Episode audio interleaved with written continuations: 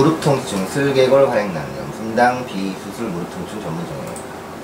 활액낭은 액체로 가득 찬 주머니로 쿠션 역할을 해서 관절이 부드럽게 움직일 수 있도록 도와줍니다.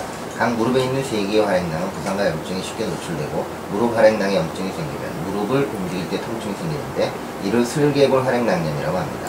세 개의 주요 활액낭은 실개상, 실개하, 전슬개의 활액낭으로 건과 뼈가 서로 교차하는 지점에 위치해 있고 이 부위에 부상을 당하거나 과사형이 일어나며 이들 중한 곳에 염증이 생길 수 있습니다. 충격을 받으면 혈관이 파열되고 무릎 전술개 활액낭에 출혈이 생기면서 부어오르고 이 부위에 염증이 발생하게 됩니다. 전술개 활액낭염은 마취이나 과도한 소양과도 관련이 있습니다.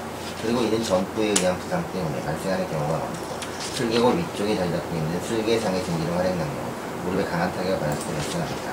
이 부상이 발생하면 슬개골과 그 주위에 주치 통증이 생기면 그 부위가 예민해지고 무릎이 뜨끈뜨끈해지면서 부어오르고 걷기가 어려워집니다. 무릎을 굽히면 틀림없이 통증은 더욱 심해집니다. 의사는 진료를 통해 진단을 내리거나 감염이 의심되는 경우 활액낭에서 액체를 약간 빼내 검사를 합니다. 골절 탈구가 함께 발생하는 경우를 배제하기 위해 양성 촬영할 수 있습니다.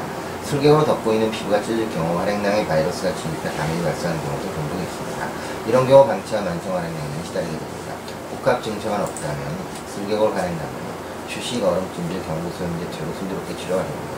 1, 2주 안에 경기에 복귀할 수 있고 감염된 활액낭의 치료 기간을 예상하기 어렵지만 길게는 2개월이면 경기에 복귀할 수 있습니다. 수술을 받았다면 종목에 따라 차이가 있고 4, 6주 안에 완전히 복귀할 수 있습니다. 감사합니다.